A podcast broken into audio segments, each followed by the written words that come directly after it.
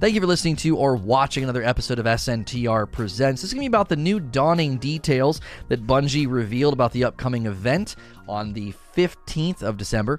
If you're listening to this on iTunes, Spotify, or any of the podcast platforms that are out there, you can always catch me live Monday through Friday at sntrlive.com. I'm streaming on YouTube most of those days. You can also bookmark sntrnetwork.com for all the shows that I do, as well as new features getting at it every day. So, the reason I wanted to walk through this is they are making some changes this time around to how the cosmetics work in the dawning. I actually like the event, but I've never been a huge fan of having to take the cookies to all the various different areas. There's also some conflicting information, or maybe even some confusing information, with respect to the weapons. We're seeing potential roles for some of the old dawning weapons and having their infusion caps raised, in addition to the new fusion rifle. So I thought this actually deserved uh, a topic as well as some discussion at the end. My final section will be about the armor as well as how we pursue cosmetics that are thematically driven. Since recently, uh, Bungie gave us assurances that anytime a cosmetic item is attached to something thematically in the game, it will not be in the Eververse, which is why with Festival of the Lost, we were able to earn the Ghost, the Sparrow, and the ship just through in-game effort. So first, let's just talk about the guns because there's a lot of there's a lot of talk right now. We don't really know how some of this is going to work, but we do know the Glacioclasm fusion rifle is the official Dawning weapon. It's a void element high impact frame fusion rifle, and it can get some of the new perks like Unrelenting, Killing Wind, and Surplus. Now, some people are criticizing this and saying, well, it's just the the Erentil and it's been given a bit of a reskin and some of the new perks. I generally don't get too hung up on this kind of thing, mainly because it's a free event. I will say, however, this would have been a good time to put another aggressive frame fusion rifle in the game with maybe some different perk combinations just for fun. Uh, the aggressive frame fusion that is on Europa is actually a really enjoyable weapon, and I really like it with one for all as a perk. It can, you know, you hit two targets in the third, you hit you get a pretty big damage buff for 9 seconds. It's actually a really, really strong secondary weapon if used properly. This could have been another opportunity to add another one of those frames. Now, maybe they didn't want to do that because they want the uniqueness and the newness of the Europa fusion to sort of stand out, and maybe that's why they decided uh, to do that. Now, in addition to the Glacioclasm, we're also seeing, you can see this for yourself, by the way, if you go into collections, you can see that the previous Dawning weapons, the Avalanche, that's a machine gun, and the Cold Front, that's an SMG, they have had their infusion caps raised in collections. Now, you can't pull them out because they're random roll weapons, but they have had their infusion caps raised. So, this obvi- obviously drove people to check them on one of the sites that we like to use, which is light.gg.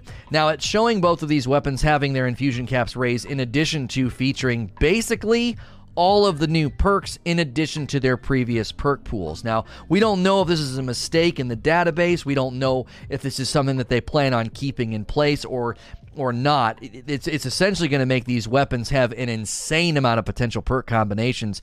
I would love to get an avalanche with Vorpal and auto loading. I don't know if that's possible, but if it is, it would be nice to have some directional grind. The way that they've done these weapons in the past, they're very very random. They drop just randomly from uh, the, the you know the NPCs when you give them their cookie given that now there's going to be potentially three weapons and two with really really deep perk pools it would be nice if they decided to add more agency and intentionality to grinding for those uh, especially given you know sort of the absence of loot excuse me in beyond light there's just been an absence of loot. I mean, this has been admitted by Joe Blackburn uh, very recently in the blog post to the point that they're hiring more people for the rewards team and they want to see more rewards in future content. And I think that is another reason why when they do these types of events, there always should be some loot in a really, really intentional way to grind for them. I'm just going to say it because I, I know this was something that we were missing from Beyond Light, and this would have been maybe the best time to do it. This would have been the perfect time to introduce a legendary stasis weapon given the holiday theme, but, you know, they decided not to. At least it looks like we can get some really solid rolls on the previous weapons as reissues, and, you know, they, they should have some of those new perks. I just, it would have been a nice time uh, to, uh, you know, to, to give us the ability to have that as a as an option. Sorry, we we had somebody in the voice chat. I think Wolvie's mic was unmuted for some reason. I don't know what happened. I remuted him. Anyway, let's move on to talk about the cosmetics. He's a random guest host today. Uh, the cosmetics. So obviously, anytime there's a you know there's an event like this, that's going to be one of the things that we highlight and look at and uh, and consider chasing and uh, and going after. And they've made changes to how this is going to work as well. There's another great site you can look up called Destiny Sets if you want to see really really good pictures of these items. Um, there is uh, there's three shaders, one emblem, three sparrows, three ghosts, two ghost projections, five emotes, and two exotic ornaments. Um, and one of the exotic ornaments is for the Xenophage and one of them is for the Monte Carlo, and they actually look really, really awesome.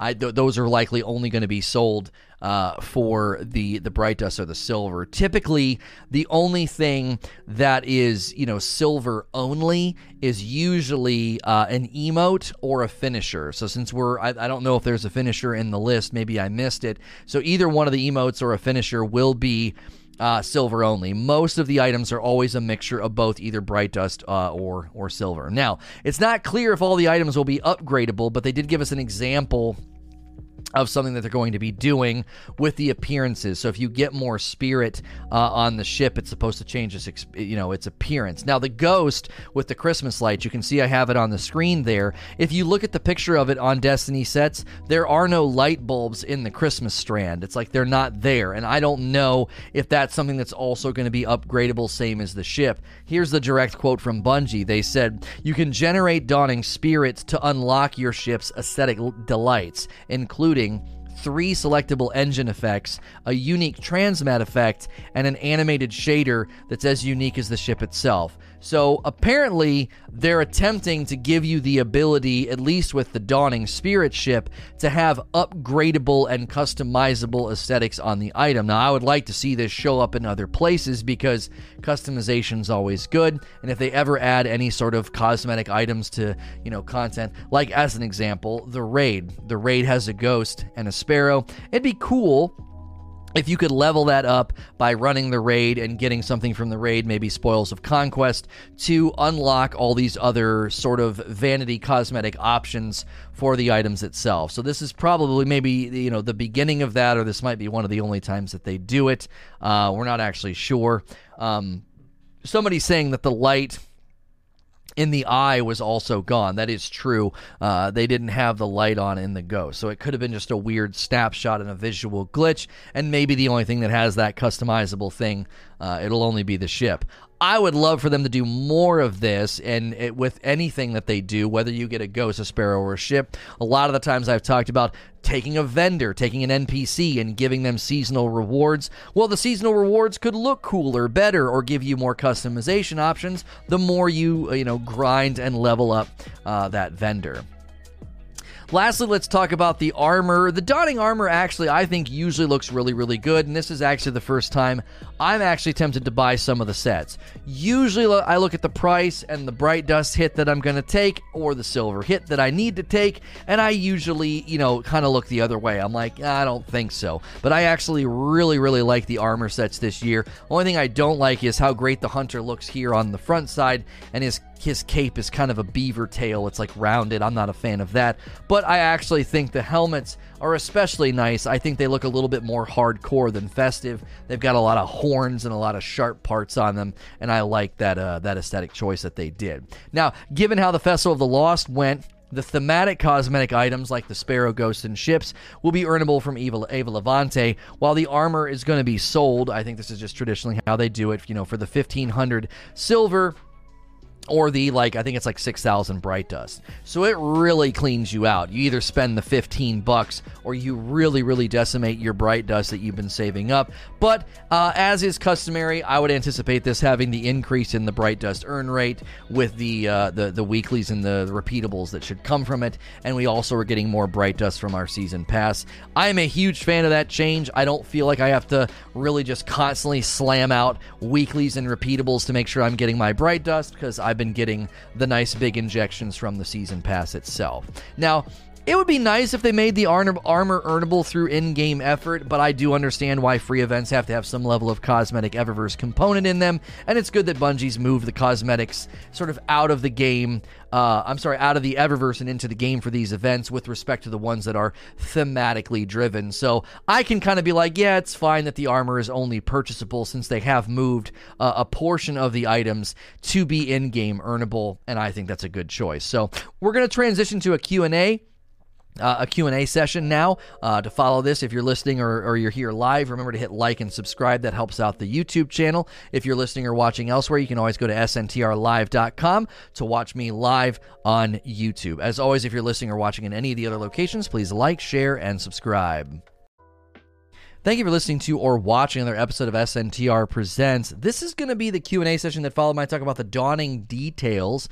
Uh, if you're listening to this on iTunes, Spotify, any of the podcast platforms that are out there, you can always catch me live at sntrlive.com. If you're in the live audience, always be sure to click like and subscribe. And you can submit questions like this if you're a paying member to the channel. Just use the question command in chat or you can use the community q&a that is actually free. That is at sntrnetwork.com and yes i am left-handed. The camera is not reversed. So first question coming in from hitman. While there are good changes in motion i still don't understand why we're baking cookies this event once again. I try not to be hard on bungie but when it is safe to not give them uh, when is it safe not to give them a pass and say come on guys you could um, strum together a different idea by now yeah, I mean, I don't want to beat him up about this either because it is a free event and, you know, it's the holidays and it's also, you know, sort of a. Um, it's it's it's also it's also supposed to just be sort of fun and lighthearted. But I will agree that baking the cookies and having to like travel to destinations is I think getting a little long in the tooth. I, you know, I, I don't mind when they reuse Verdant Forest or Haunted Forest because at least it's an activity. I can go do it. You know, the EAZ. I feel like the EAZ is the perfect fit for the dawning, okay? Mainly for a couple of reasons. It doesn't really get used all that often, and the premise of going and looking for chests at the end could be a fun iteration of you know of that a fun iteration of that could be go and look for christmas presents or i'm sorry dawning presents at the end. The idea of like kill the enemies you could put snow everywhere you could put the snowballs in the eaz to use against the weapons. I love when they put the snowballs in the strikes that one time and then when you're done, you could be going around and looking for the presents, and you could have, you know, lights on the houses, and it'd be like a little Christmas town. It would feel really, really cool. You know, it would feel it would feel really, really cool. I think.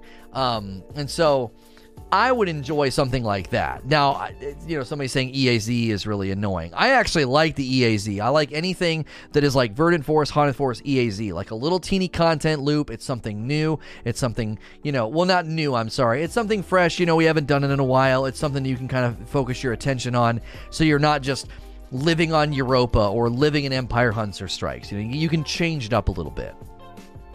So, and again, I think you throw some snowballs in there and it could be really, really fun. I, I kind of missed that. I thought that was a great modifier when they put it in strikes. So I'm I'm I'm kind of in agreement with Hitman here. I don't want to beat him up and be like, how dare you guys do the same old, same old, you know, and get all negative Nancy about it and complaining about it.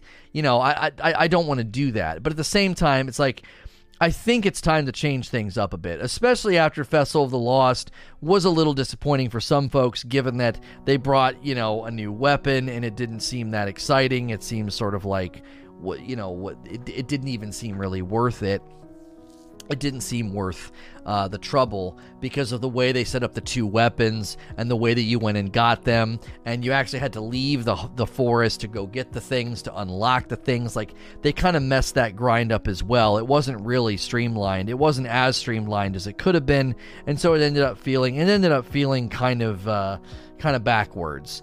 Um, in general, in general, I think when these kind of events crop up, I actually think we should expect it to be pretty basic and pretty straightforward and not that involved. But I think the baking of the cookies, the problem with it is, is it's not like some basic activity. It's not some, oh, you know, this is this is going to be a little teeny content loop with drops at the end. It ends up feeling kind of tedious. It ends up feeling like I don't want to go and do that. I don't want to go and travel there. So what I ended up doing, I don't know if you guys did this, I ended up deleting I would delete like bounties that I didn't want to go do or people that I didn't want to go see. And I think that's where I kind of like I, I kind of hit this content as a bit of a wall. It, I, I think it would it would probably be accepted a little bit better if it was more of like an activity or a loop. Again, you've got the snowballs, you've got the snowy theme.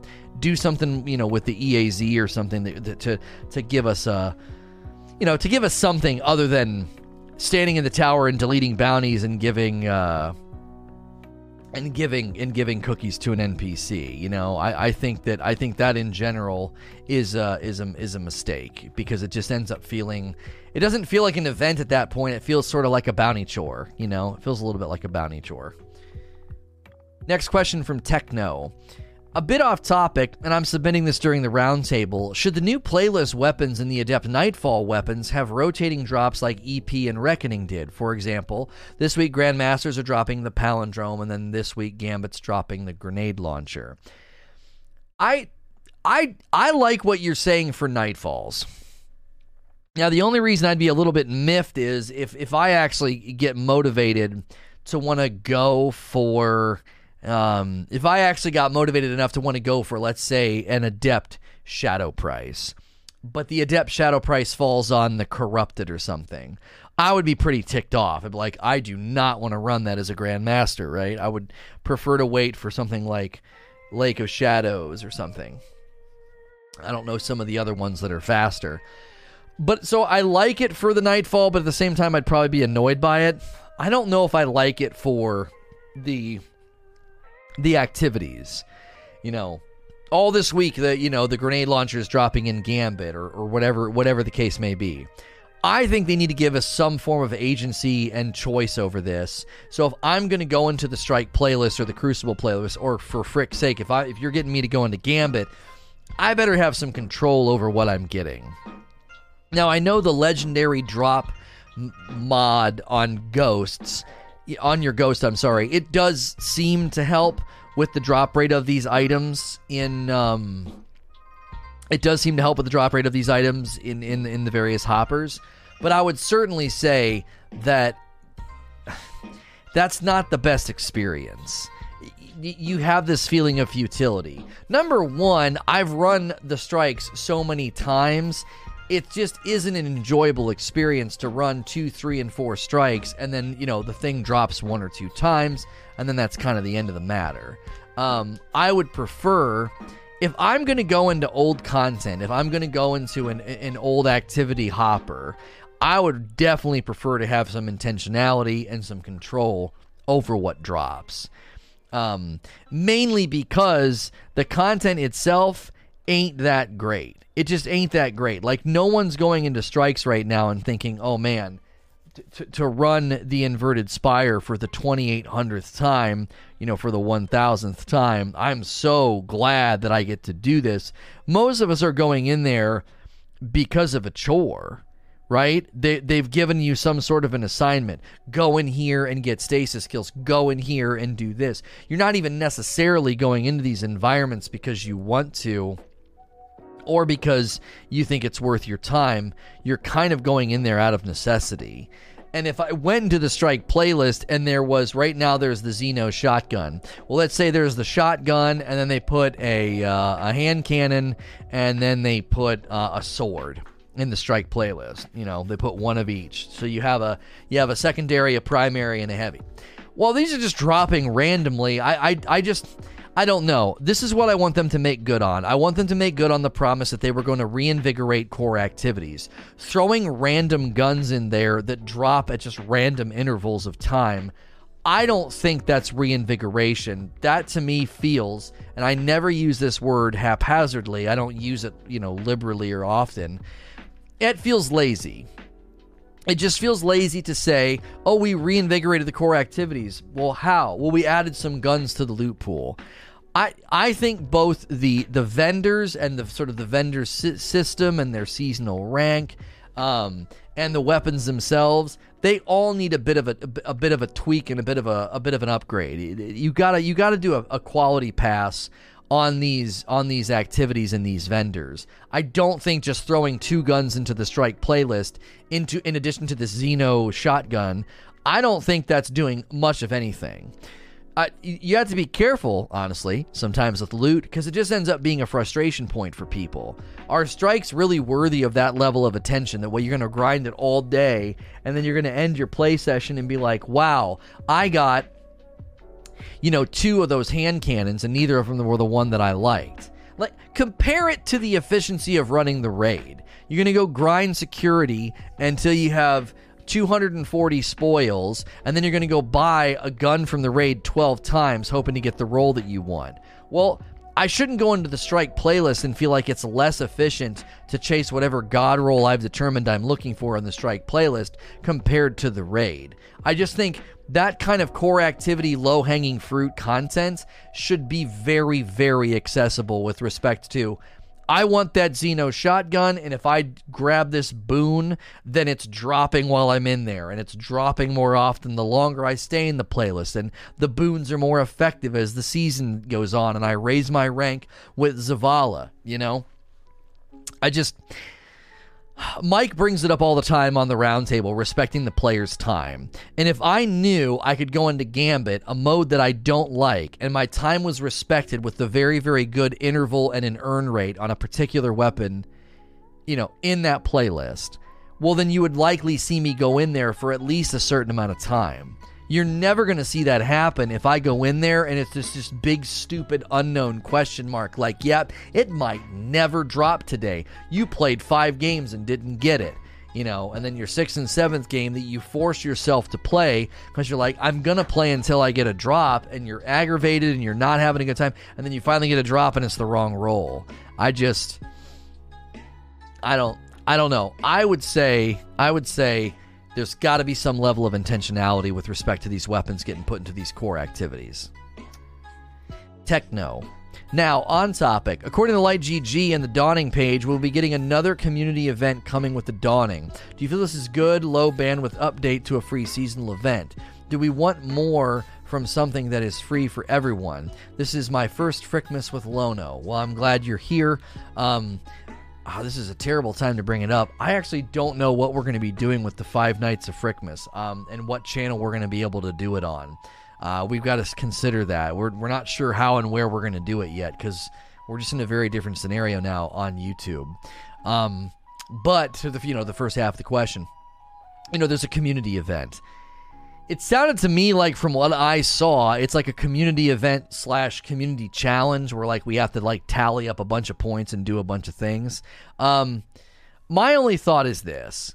I liked the idea of everybody doing something and it changing something in the tower. Uh, Guardian Games was a complete and utter disaster, but I think in principle, the idea was actually pretty cool you know, building the lighthouse and the tower's little, you know, uh, projection changing. That was also pretty cool.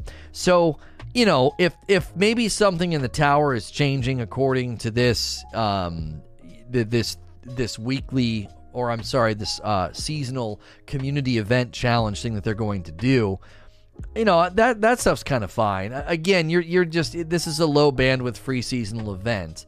You know, do we want something more that's free for everyone? I, I think that's just my main criticism is the one that I made at the beginning of this uh, this, this Q&A session.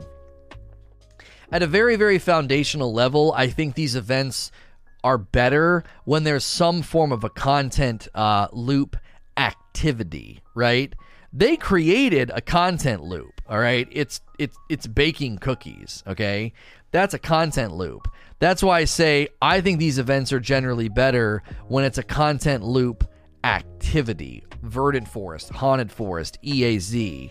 I think these are sort of, I would say, better iterations on the idea that you're going to come and do something for a couple of weeks and you're going to get stuff while you're doing it. I also think how they've delivered the weapons in the past has been um, less than desirable. It's like I'm literally just slamming cookies on NPCs hoping to get the gun, right? And I remember get I got a version of the Avalanche that I wanted, but a lot of people didn't. You know, since it's a limited time event, it's also probably good to be generous um, to be generous and to and to give players agency and intentionality, mainly because it's a limited time event, and if if somebody wants to get like a really good run, um, you know, if they want to get a really really good roll, I'm sorry, on a particular gun, um, not a run on a roll, uh, but yeah, a good roll on a gun. I don't know. People complain about the haunted forest. I don't think Bungie will ever be able to meet the quality people want here. Well, people are going to complain no matter what. What I try to do is I try to see is what's the legitimacy of the complaint. Okay, so if somebody's going to complain about the haunted forest, the verdant forest, or the EAZ, I actually think the complaints aren't all that legitimate given it's a free event. A free event actually having an activity and a content loop, it's really hard to complain about that, right? Baking cookies and having to travel to NPCs is that a worthy criticism? Is that is that valid? Well, I think so. Why? Because you're spending more of your time not even playing. You're spending time traveling and in menus at vendors than actually playing the game. And that's where I think the criticism is more valid to say this doesn't really even feel like uh, you know an event. And if it's a free event, there's like a teeny little content loop, and we go into a little space like the EAZ or something complaining about that just seems silly because it's like, come on, it's a free event. Like, what, what, do you what do you expect here? You know. Fet44 says that chat, we only need 10 more likes for 700. All right, you have your orders now, chat from Fet44. The force was complained about because it was the third year in a row. It's legit criticism. Right, and see, now we're having a different conversation. I would probably agree with you that every year they should probably consider doing some formal some form of an iteration change or update instead of just dialing in the same thing every single time right so I don't care if they use the EAZ and then a year later they use it again, but they completely change the way the EAZ is experienced. You can use the same set, just film a different movie. Do you know what I'm saying? I'm okay with using the same set pieces, like we go back to Verdant, Haunted, or EAZ. Just change them, make them different, give them different mechanics or different enemies. And I also think loot plays a factor here. Give people the ability to say, I really, really want this weapon. Like, if you really, really want an avalanche and you want a particular role on it, I think that the content is is going to serve you up better. Um, and and and honestly probably do a better job of you know being inviting for it to be you know loot based. Like you're actually going to commit i would think to going in and saying hey i'm I, I would really really like a roll on this gun. If you can't actually chase it and go after it then i don't think people i, I think that hurts engagement. People just sort of like walk away. Um, the best rolls for the weapons were also bought from collections. That's another reason thing that's another thing they need to look at you know, that's another thing they need to look at. Like, what are you actually getting? Are you getting something that's worth your time? Are you are you getting a potential role that's good? They did that with the Braytech Werewolf. Like the Braytech Werewolf was such a good idea, and then the role they gave you right out of the jump was better than any of the roles that you could go for, uh, and any of the any of the things that you could you could you could chase down. Like all of the combinations of perks on the Braytech Werewolf was was I think they were all inferior to the one that they gave you, and that was also a problem. Darth Batman says, If Bungie could go back in time, would it be best to sunset only year one and then year two with Witch Queen and so on? Having both Forsaken and Shadowkeep still in the game and having all the loot sunset doesn't make any sense. Yeah, Lightleap basically pushed back on this on the roundtable and he said he thinks it's fine because you can use all of the Forsaken and Shadowkeep weapons in the Forsaken and Shadowkeep content. And that's true to a point, but the Nightmare Hunts go higher than the actual sunset cap uh, of the guns from uh, from Shadowkeep. So what what I would have done is I thought sunsetting year one, and then in the next season you would sunset year two, and then in the next season you would have sunset, you know, Shadowkeep and its and its congruent or parallel season. So you know we we would have you would have sunset Shadowkeep and Dawn at the same time and then the following season you would have sunset Arrival. I'm sorry, Worthy, and then the last but not least you'd sunset Arrivals. Then you'd go into Witch Queen with kind of a a slow and steady form of sunsetting. I remember back when they announced how much was getting sunset. I specifically remember having a conversation with the audience and saying, I I think this means they're going to add a ton of loot. I said, I don't know why you would bother sunsetting this much gear if you're not going to fill the vacancies. And boy, was I wrong. Like, that was a completely inaccurate prediction. Now, was it logical? Yeah, I, I, think I was being pretty reasonable and being pretty logical. Like if you're gonna if you're gonna sunset 75% of the legendary weapon pool, then I would think you're going to add a, a, pretty good amount of stuff when you take that swing. Um, you know, if, if you're going to swing at the loot pool that hard. So I I would I think I was being reasonable and I think I was being logical, but man, I was dead wrong. They were like, "Nope, we're going to sunset Shadowkeep, loot and all the way back to vanilla and we're only going to add 31 guns." And it was just like, "I'm sorry. Wait, huh? What? That doesn't that doesn't seem like the greatest decision." Um, you know, the if if they wouldn't have sunset so much, I still think we would have looked at the loot count and been like, this was a $50 expansion. This is almost the price of a brand new game, and we got essentially the same number of guns that like Season of Dawn got. Like it's we're getting a seasonal amount of loot total that, you know, for a for what amounts to a $50 expansion. Um I never thought the loot amount would be this poor either. Right, like I I know maybe I overstated my case at the time, but my gosh, I don't think anybody could foresee that they were going to give us essentially the same amount of weapons that we got in the season. Like Season of Dawn was like 26 weapons or something, and we basically got the same amount of guns. Now I know some of the ones to pad out Season of Dawn were reissues, so that might, you know, maybe chop its number down a peg or two, but still I was was very, very surprised at when we totaled it all up and we looked at it and we really were honest about, you know, the the number of, of guns to chase. It was, you know, it, I don't know, it was alarming. Uh, what's good, H2? I remember when I saw the Reddit thread that had added it all up, and I was like, "Gee, many Christmas." That is a uh, that is a very, very lopsided, you know, decision. So listen, if you go back and watch the old content on sunsetting that I covered, before they officially announced that they would be sunsetting all of year one, all of year two, and Shadowkeep all at the same time, I continued to say I thought they were going to do it piecemeal to make it so it wouldn't be so painful. I I consistently like towed that line. I was like, guys, I don't think they're going to sunset all the gear at once.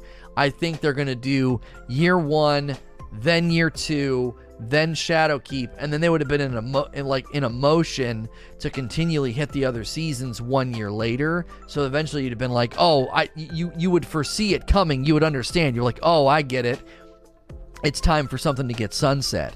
Um, and man, I was wrong about that. I was wrong about that. They were like, "Oh no, we're not going to sunset piecemeal, you know, year 1 and then year 2 and then so forth. We're going to literally sunset all of year 1, all of year 2 and Shadowkeep, uh, and then we're going to only add 30 something guns." So it I think it highlighted something that needed to be highlighted to them that going forward you're setting a terrible precedent. I, I try to tell folks is like if we get all the way to Witch Queen and they sunset all the weapons from Beyond Light and they add about 30 weapons, if this is the precedent, if this is the if this is the going rate, then I think people are going to be um like um, checking out. They'll be bored.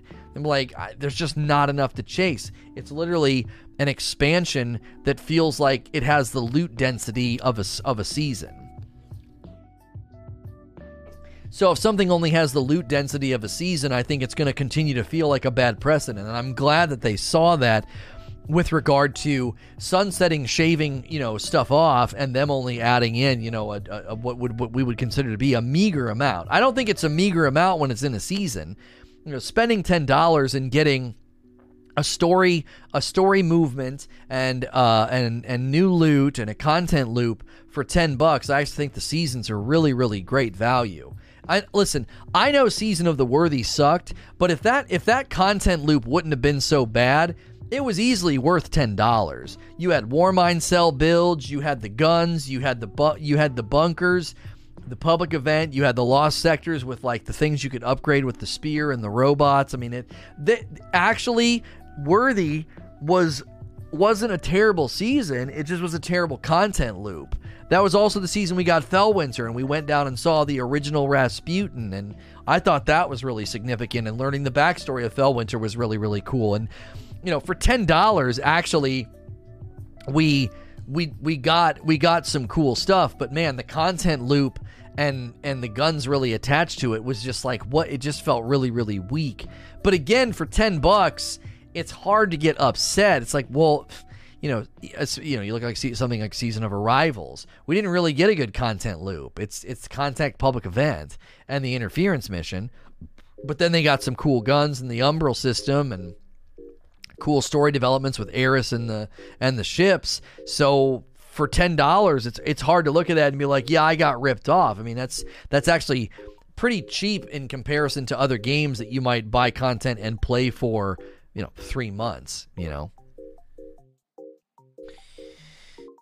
Darth Batman. Since the Exo Stranger can move through time and change timelines, could we see a villain do the same thing and follow her in a future DLC like Thanos? I mean, I don't know. I, I, I mean, I suppose it's always possible for them to, uh, you know, um, it's always possible for them to do something like that because I mean, we don't we don't really truly know what everyone's plans are. I don't think they're going to do this for a couple of reasons. I think they're handing off the main narrative driver to Eris and Savathun. Like I think that's kind of where we're going next. Um and then after that, I think we're going to end up going somewhere and and getting a blighted subclass. We're going to get a poison subclass from, you know, Witch Queen. Um you know, and and I think Donut's right. I mean, the Vex kind of already do this, right? They try to hop timelines. They try to, you know, they try to do simulations with the Infinite Forest. Um, they certainly try and do that, but there does there's not like some big baddie who's like, well, I'm gonna go back and undo everything you did in this timeline and that timeline and everything else. Like it, that I don't necessarily know if they're gonna do that. To me, it feels like right now they're setting up Eris and Savathun to take center stage in 2021, you know, sort of like in the next year.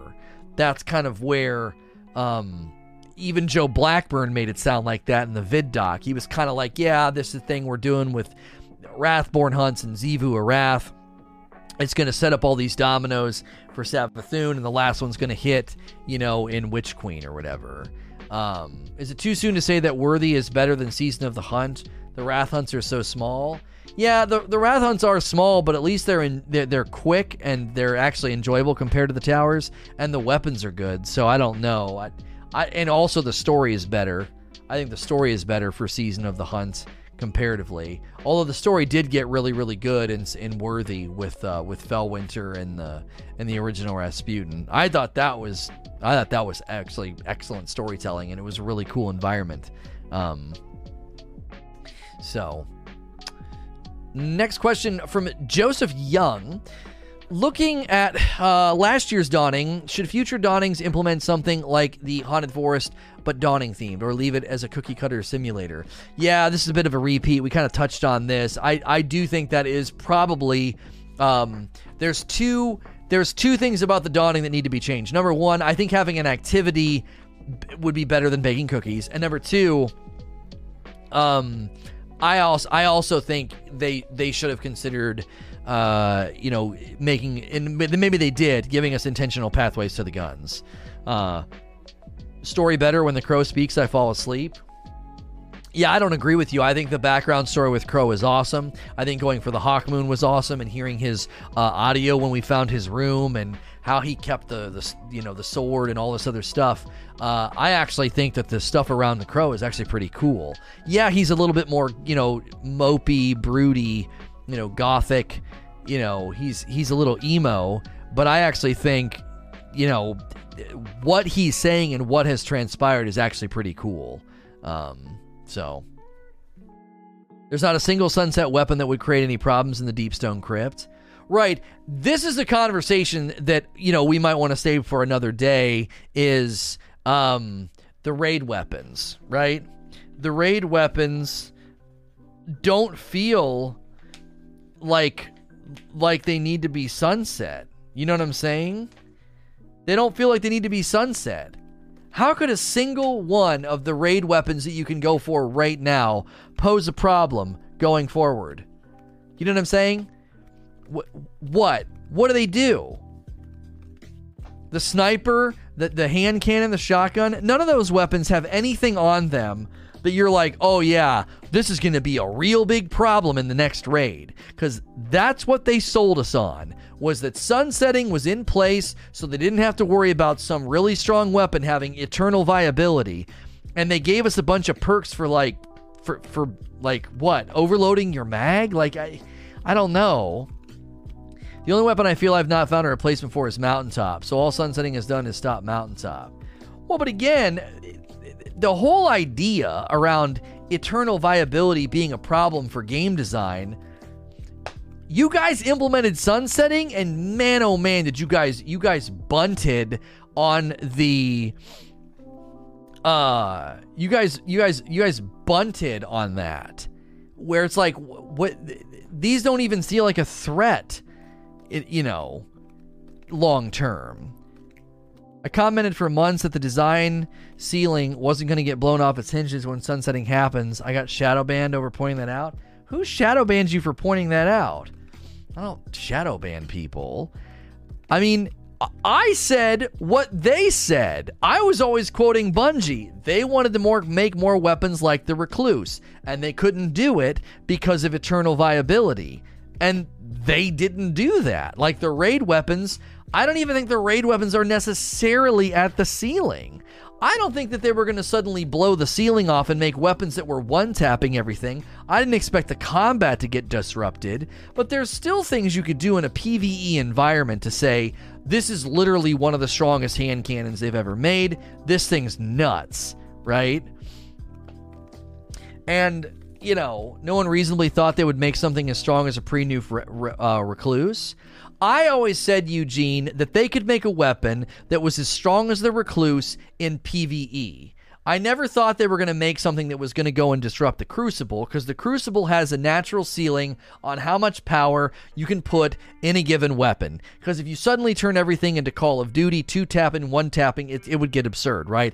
I still think that there's room for elemental perks, utility perks, and power to put something on the level of a recluse when there's no doubt in your mind this is one of the best hand cannons or one of the best snipers or whatever. I still think there's room for them to do that. I actually don't think they went far enough. I believe that they could go farther. Um, so it doesn't need to be as as mindless as the recluse was, where you literally get a kill and then the gun becomes absurdly strong. It doesn't need to be that you know that silly, but it needs to be undeniably like oh, yeah this is one of the best hand cannons in the game. It's so strong. It's so good. It's got so many great perk combinations and utilities. Yeah it, it's it, it's it's gonna need sunset in a year. You know what i mean? Um I, you know it's funny, I would have never imagined they would have taken Stasis as far as it has, and it's something you can't unsunset. Right, well, Crucible mainly is where it seems like dad gum. This is just so strong. Um, I don't know.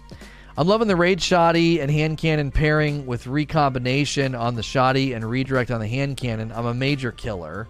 Like those weapons are contextually strong all the time. Yeah, I mean, I suppose. I don't know. Wheezy says, I don't think I ever want to repeat the Recluse for either mode. The Recluse was obscene. It was a special weapon disguised as a primary. There's a reason they kept gutting it. Right. Again, I, I, I think I think you guys are thinking of the, the purely the Recluse as a weapon that killed one ad and became an ad melter. That's not what I'm asking for. I continue to think Bungie has not pushed the lever far enough on utilities and elemental strengths. It's it's all reload and damage oriented, and I don't think you can push it any farther than the Recluse. I don't even think you can go as far as pre nerf Recluse, because again, it was so mindless.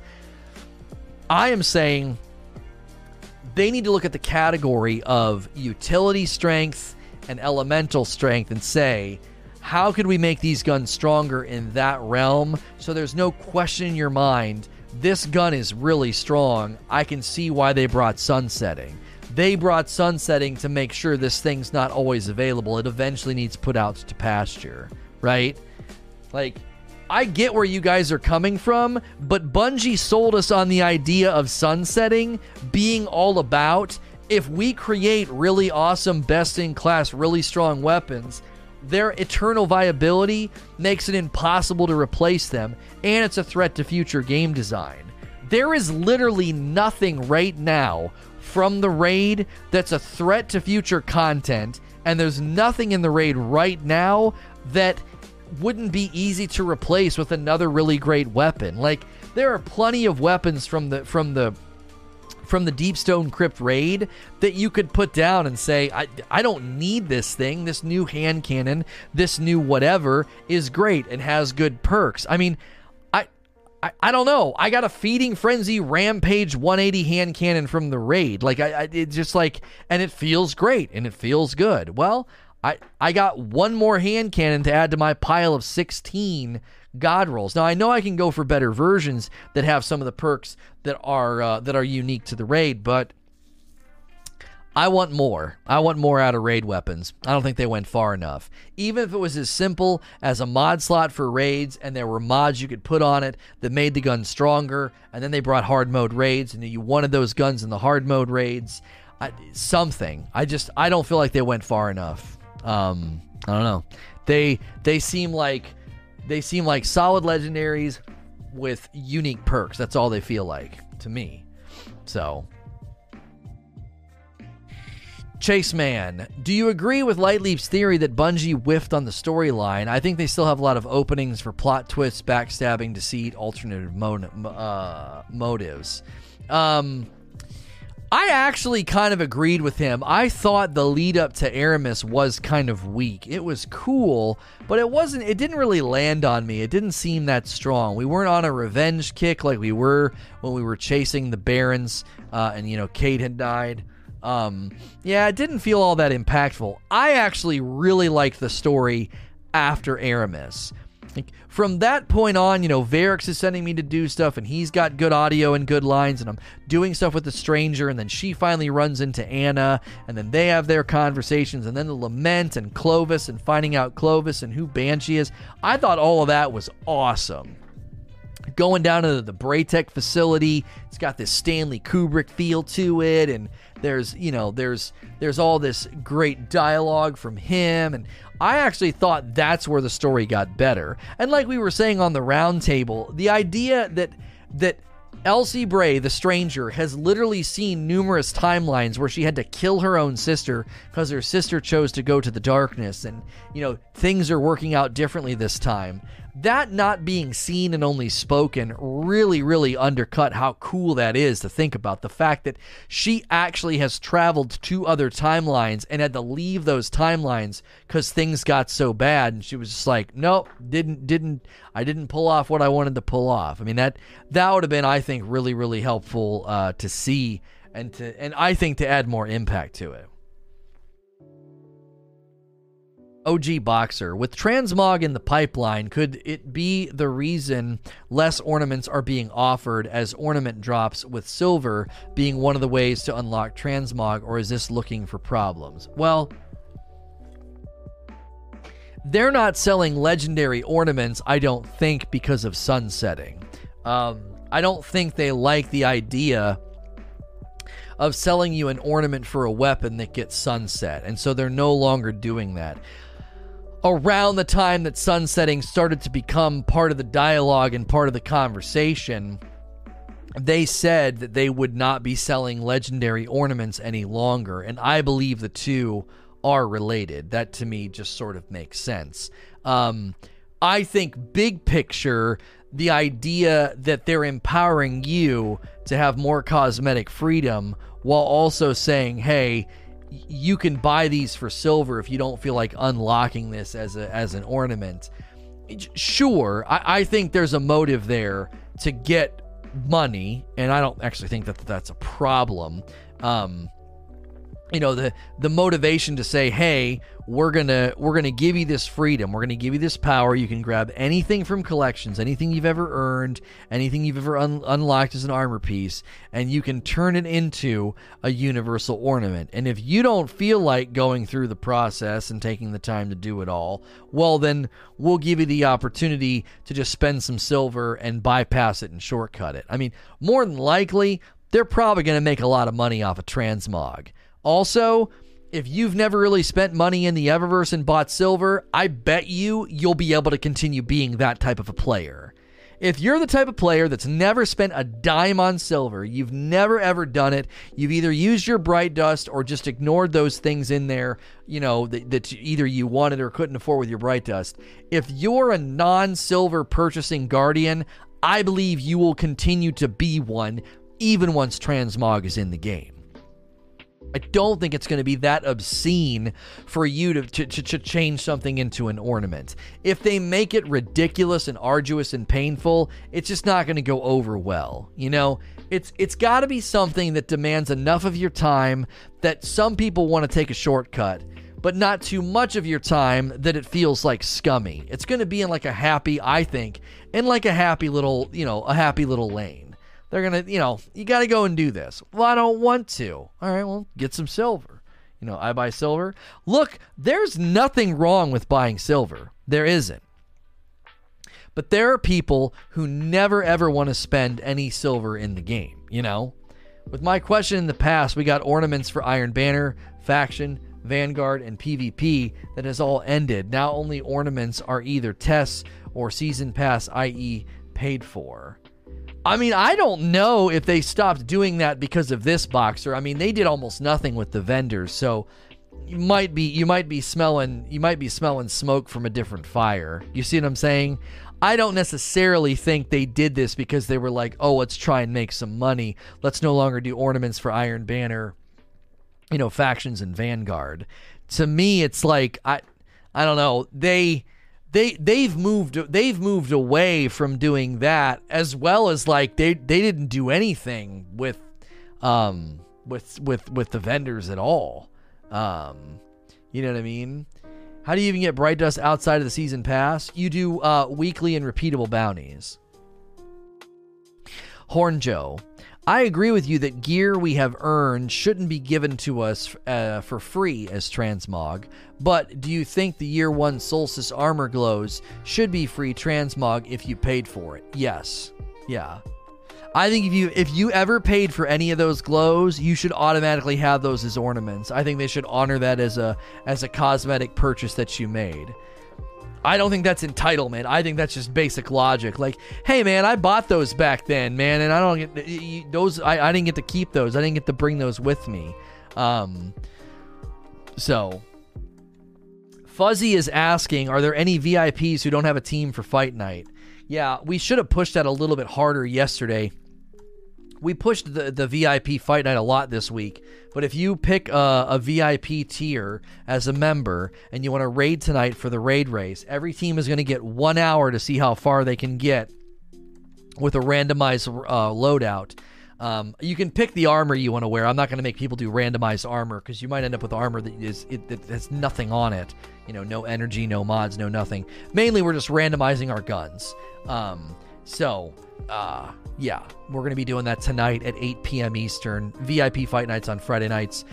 Fight nights might start taking place on a different channel, but at least for tonight, since it's Destiny, we'll do it on this channel. But going forward, we might start doing that on the uh, the unannounced, unlaunched gaming channel that we're consider la- we're considering launching because we don't want to hurt our, our metrics over here and our algorithms because game night fi- you know friday night fight night vip fight night it isn't really conducive to what we do monday through friday um, we're also going to start uploading the Rageous Roundtable.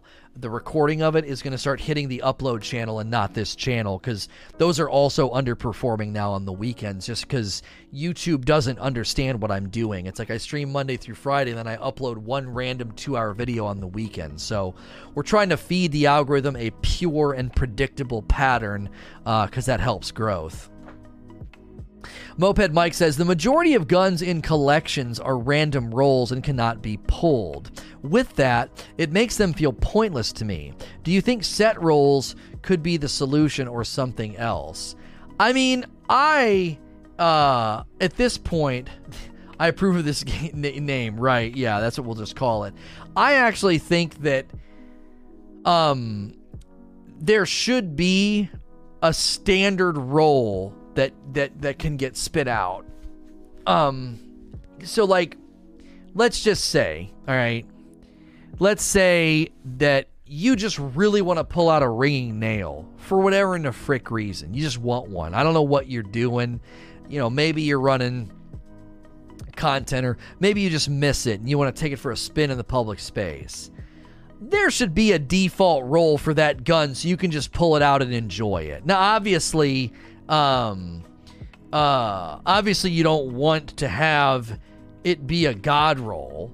You know, you don't want to get the gun and the gun is trash, and then you can pull out of collections with like a better roll. So the roll from collections would need to be pretty basic and pretty uninteresting. It w- you wouldn't want it to be that good.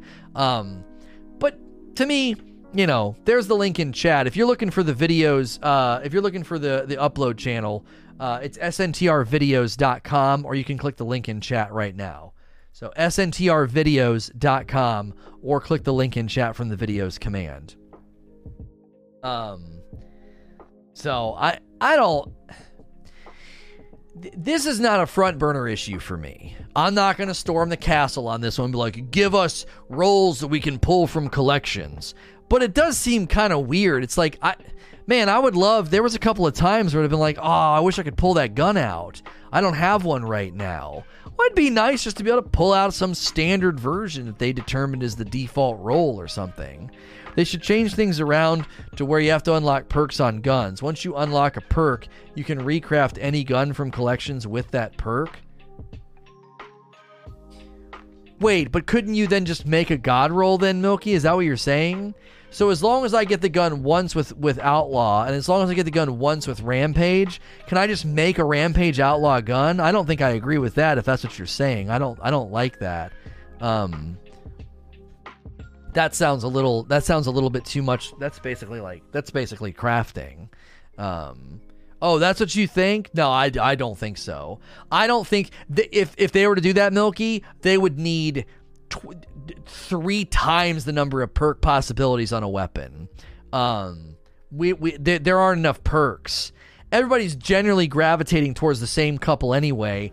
I don't know. I, I we would need, yeah, you'd have a god roll so fast. You would need to have way more perks, way more perks. And I just don't think they're ever going to go down the road of that's low level crafting. And I just don't think they're ever going to go that route or just pull random rolls from collections and make it cost more. Yeah, but that's no, no. If you can pull random rolls from collections, now you're just re-rolling your gun in the tower like I did with my dry rot, and I we never need to go back there. I just stood in the tower and was like dump, dump, dump, dump, drop, drop. drop. It just kept changing the rolls.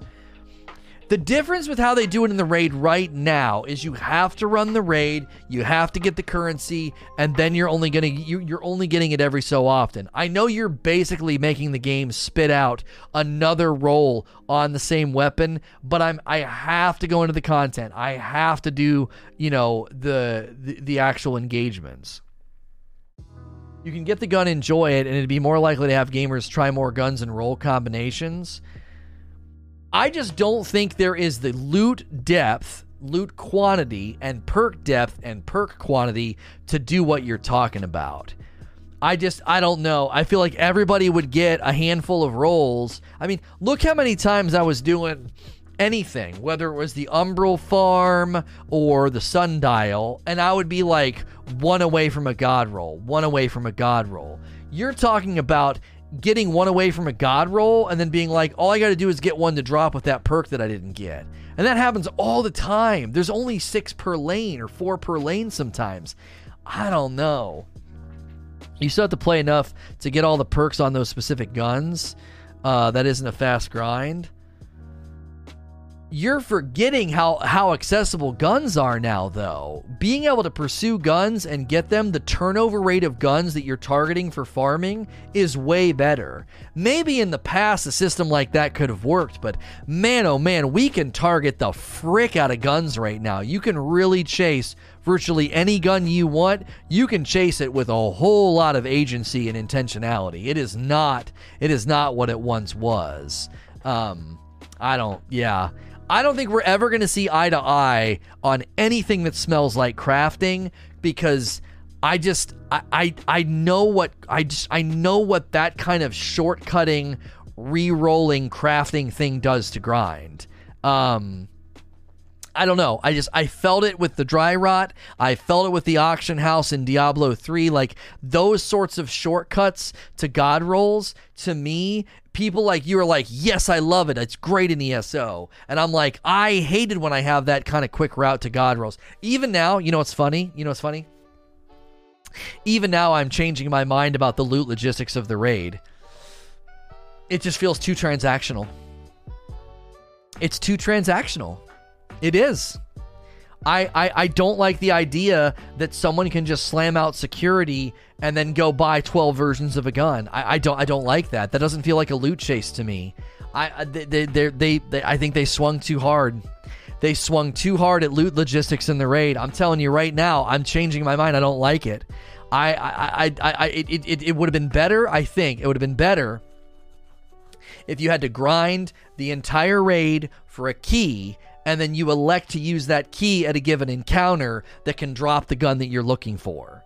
So I that would have respected what you're doing now, which is right. One entire run gets you an extra drop, right? But they've made it to where everyone's just going crazy getting the currency and then you can just get a ton of drops, right?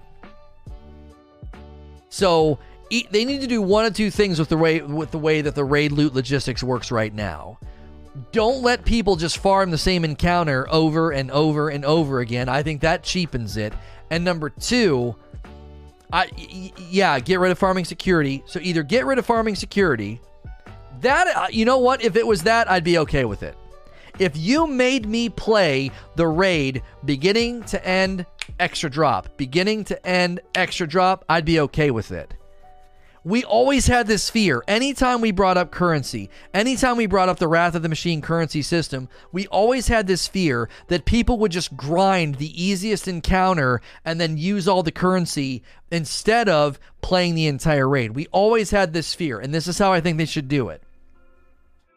In a similar vein to the way that the chalice would reset itself after a completed run, I think the currency should work this way it should come from a bounty that resets itself. Checkbox security, checkbox Atraks, checkbox Taniks, checkbox final Taniks. Once those four boxes are checked, it gives you the 20. It gives you the currency to get another gun. That's the way you protect. Th- what you're doing now is utter nonsense. It's like you guys had to know that people were going to do this, right? It should literally be a bounty that just keeps resetting every completion. Hey, you checked all four boxes. Boom, here's your 20. And then you go and you get your extra gun. And then you start over and you do it again. That's how it should work. See, they did they did the same thing they did with the menagerie. The menagerie glitch, people running the menagerie and getting six weapons at a time, and then they brought down the portcullis and they're like, no, no, no, no, no, one gun at a time, and everybody got mad. Now everybody's getting used to the security farm, and if they take it away, everybody's gonna moan and be like, man, this grade sucks now. I, it's I think they went too far. They gave you way too much freedom on getting the currency. It should have been more managed.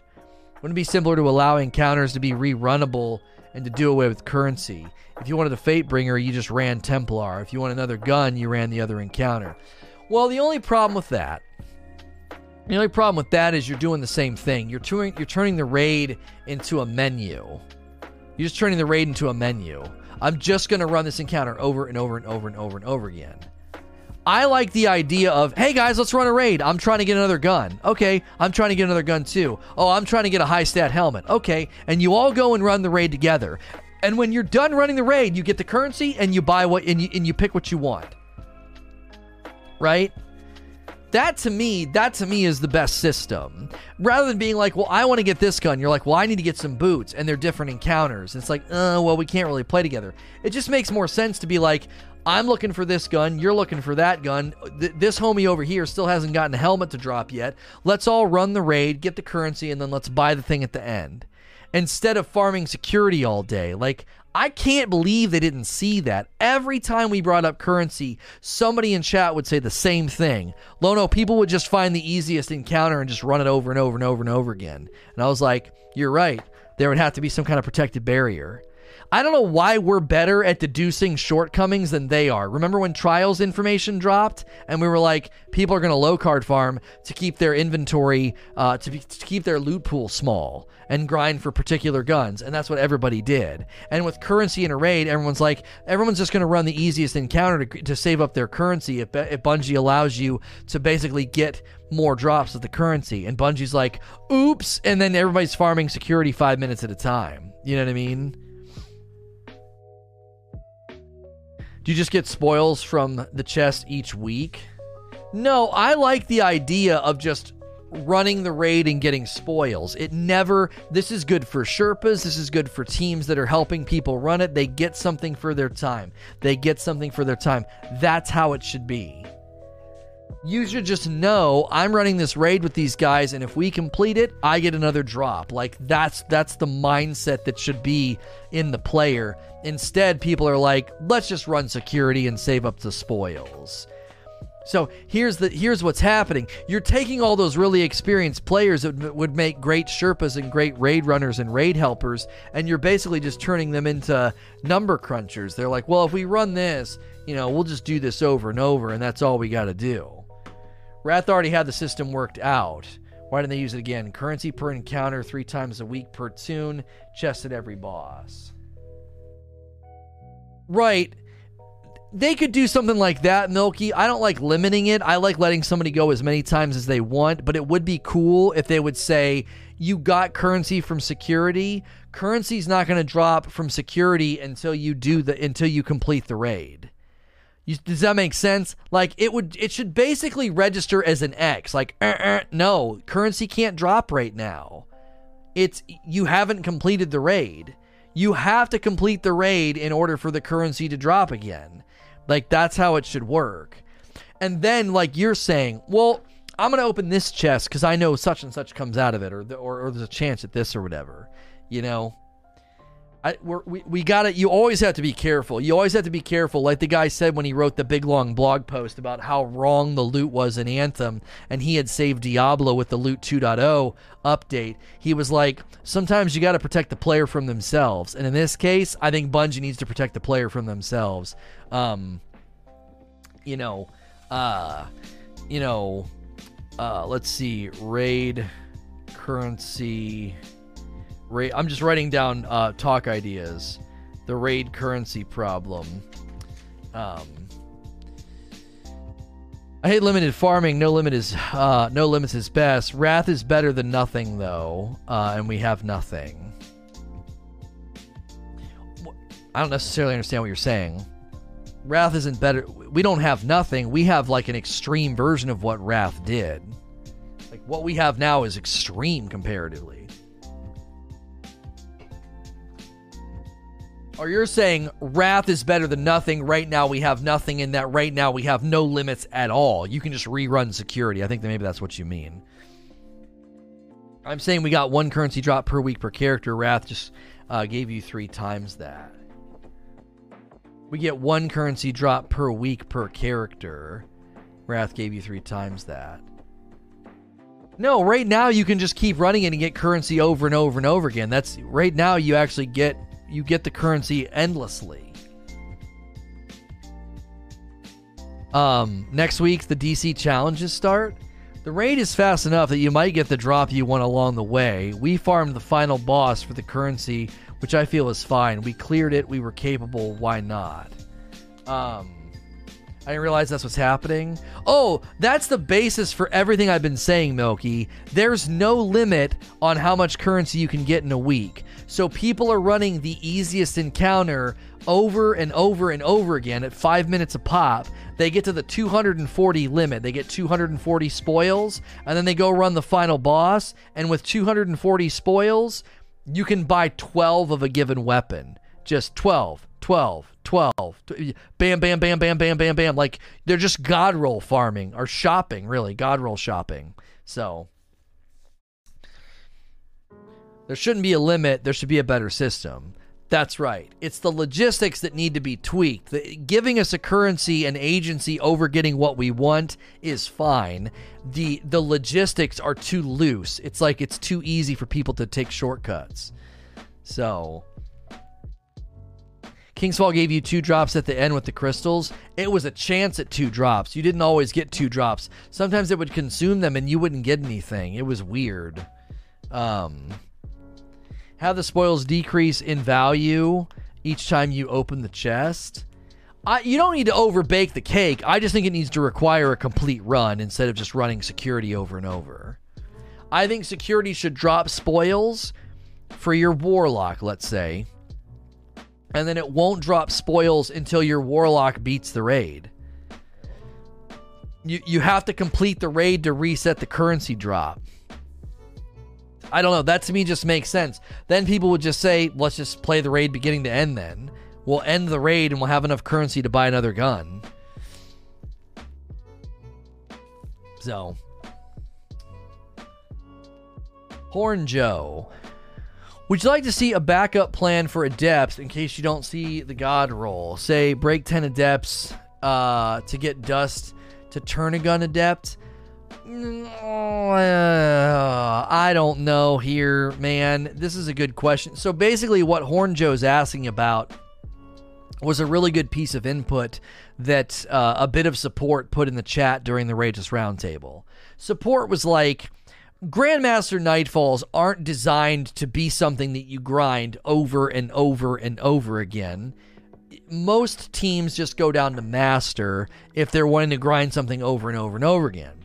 So, if I'm going to grind for a God Roll Shadow Price in a Nightfall, because it's Adept, I'm in a Grand Master, suddenly I'm grinding content in a way that Bungie never intended it to be that way. Bungie even said before Grandmasters hit that it was about completion, not going back in over and over and over again for loot. Like the main goal was just get it completed and move on, essentially. So, Horn Joe's kind of tacking onto that question. How about a backup plan for adept weapons if you don't get the God roll and you break down 10 of them and then you can turn the God roll adept or something like that? I don't necessarily know if I want like a brand new system. Um, what I would say is if they really want to get capital out of these guns, then they have to think differently about grandmasters and how they're structured. If you want me to grind for a shadow price and I have to get, you know, 15 drops before I get the one that I want, then you got to think differently about how grandmasters are structured. At the current at the current way they're set up, when the shadow price for drops for me adept, it should just be a curated locked in roll and that's it. That's the roll and I'm done. I've got my Adept Shadow price. That to me is the way to do it if it's in Grandmaster. I just I don't know. I, it it doesn't it doesn't seem to fit, you know. I should we talk about primary exotic weapons having super specific perks or bad? Example, utility of the mouth and the Hawkmoon versus the ace thorn and crimson. Crimson. It just depends on what you're wanting to do with the weapon, though. So, I wouldn't want Grandmasters to turn trials, though. I've never touched Grandmaster Nightfalls and have no plan on touching them, as uh, I don't see any way for them as if to get me to play them. Well, adept adept weapons just don't seem strong enough as a motivator, at least not for me. You know, at least not for me. And yeah, what Ku what Ku Vang saying is fixed rolls are bad unless they have multiple bubbles to pick from. I'm not a fan of static rolls either. You know, I actually thought of this for trials adepts at least. Get a small currency for every flawless, and then allow me to make my god roll non adept Eye of Sol adept. Just make it cost a large amount. Yeah. Are you suggesting that idea because because they didn't have adepts back then and you're in this weird spot where you feel you're kind of owed it because you went flawless and you got the Eye of Sol and now you got your God roll and you're like, I don't want to grind for it again. So is it not the best example? Like, do we want to legislate to what happened to you in this weird interim period where you went flawless and already got your God roll? And it's like, well, now they're making them adept. I feel like it's a weird, weird specific example that we don't want to legislate to. Um, because I don't know. I understand where Hornjo and you are coming from. You guys are basically coming from this idea of like if if I if I get 10 shadow prices and none of them are the roll that I want, can I can I just have enough currency at that point to drop down to another nightfall and grind for the god roll shadow price and then I turn it into an adept cuz I, you know, I got I got the currency from breaking down the adepts or something. Um I hear where you're coming from, and I understand why you're saying it. I just don't think I'm in support of the idea.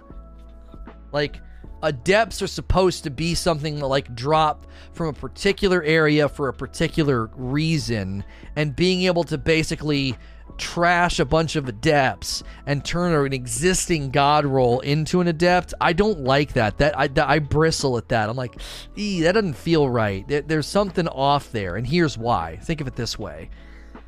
If I can grind a Nightfall at a lower difficulty, at a greater rhythm, I'm getting the gun, and then I get the God roll, okay?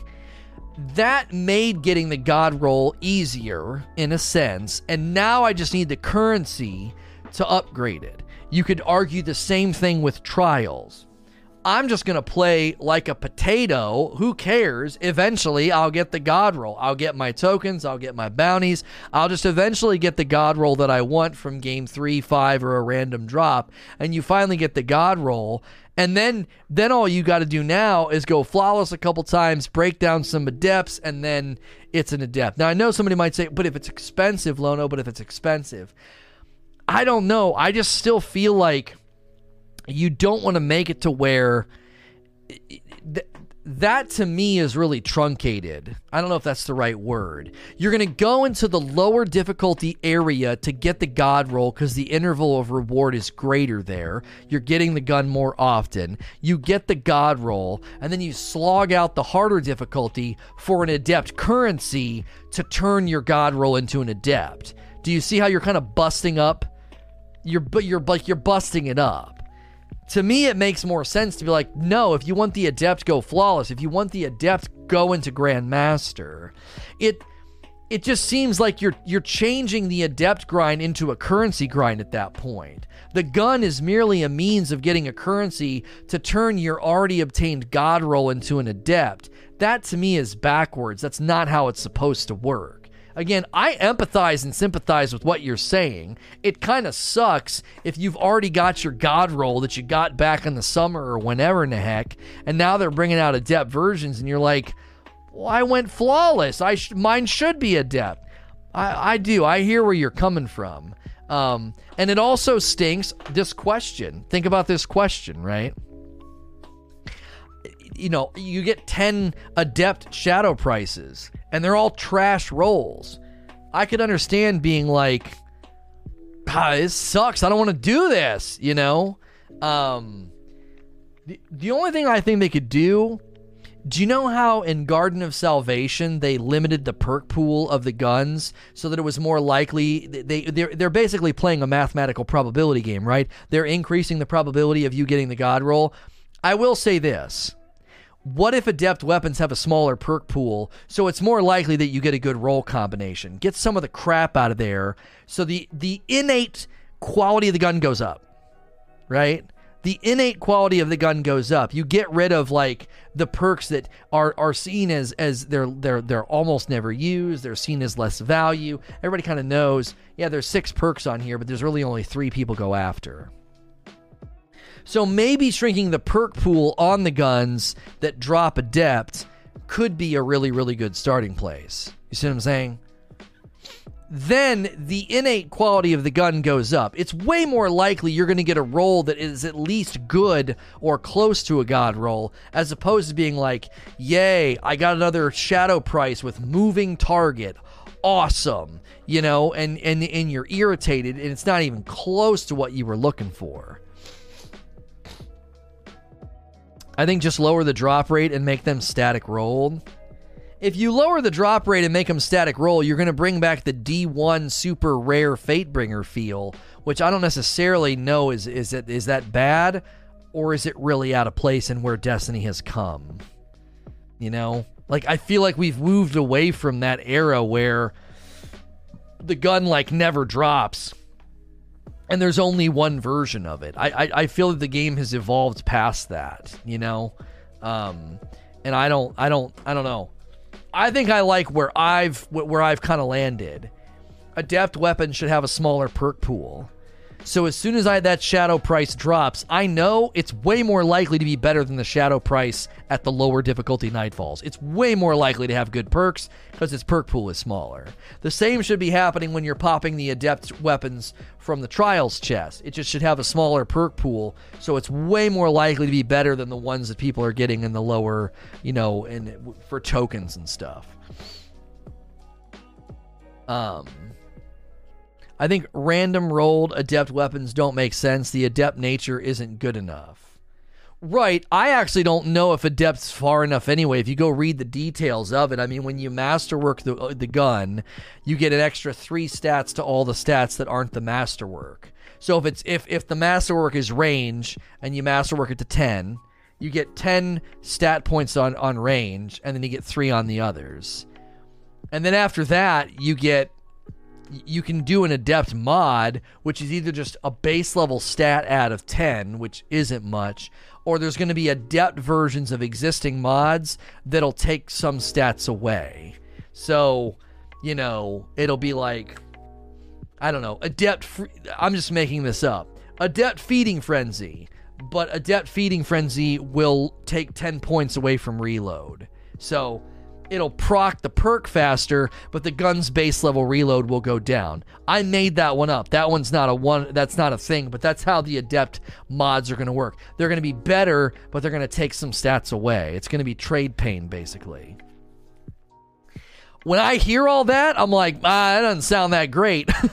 None of that sounds that great. Obviously, we haven't seen all the adept mods, so maybe we need to withhold our judgment. But um, yeah, I think adept weapons in their current conception that I've read in the description of the blog that announced them, I think they sound pretty weak.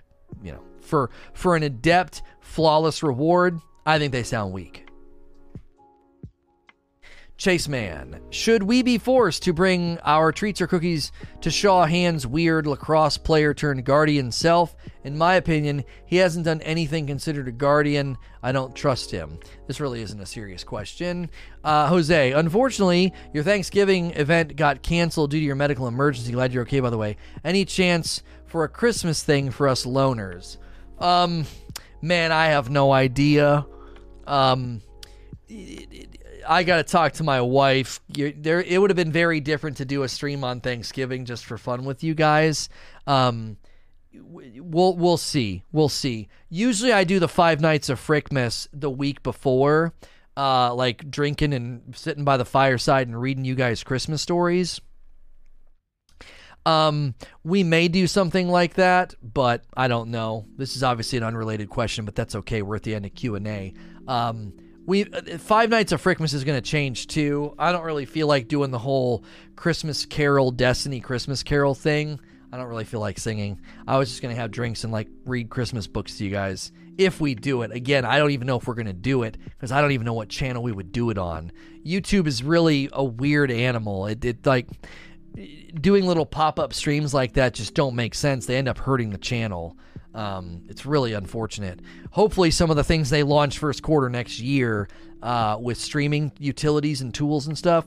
Hopefully, they come up with a way to do some live streams that maybe it doesn't, you know, maybe you delete the VOD and it doesn't hurt the channel's algorithms. But I never want to feed YouTube information that like the channel's performing poorly because we're still dealing with that this week. I mean, we, we're still struggling to hit the numbers we were hitting earlier because we just we took a week off and then the roundtable upload doesn't do well, so we're not going to do that anymore. You have to like dance by you have to dance to the tune of a song you don't he- you can't even really truly hear. A lot of this is just guessing. Um, so I don't even know where we're gonna do Five Nights of Frickmas. We might stream it on another channel. Um, I, I just I truly don't know. So, um, Anyway, anyway, stick around. Don't go anywhere. Uh, we may run some raids to get ready for tonight. The VIP Fight Night random raid race. If you're listening to this as a recording, make sure and check out the live stream at sntrlive.com. If you're going to part ways with me, a lot of people hang out until Q and A is over, then they kind of leave for the day. Be sure to hit the like button and subscribe on the way out. We want to maintain our subscriber milestone that we hit, and we also always love to see the like count roll over. As always, if you're listening or watching in other locations, please like, share, and subscribe.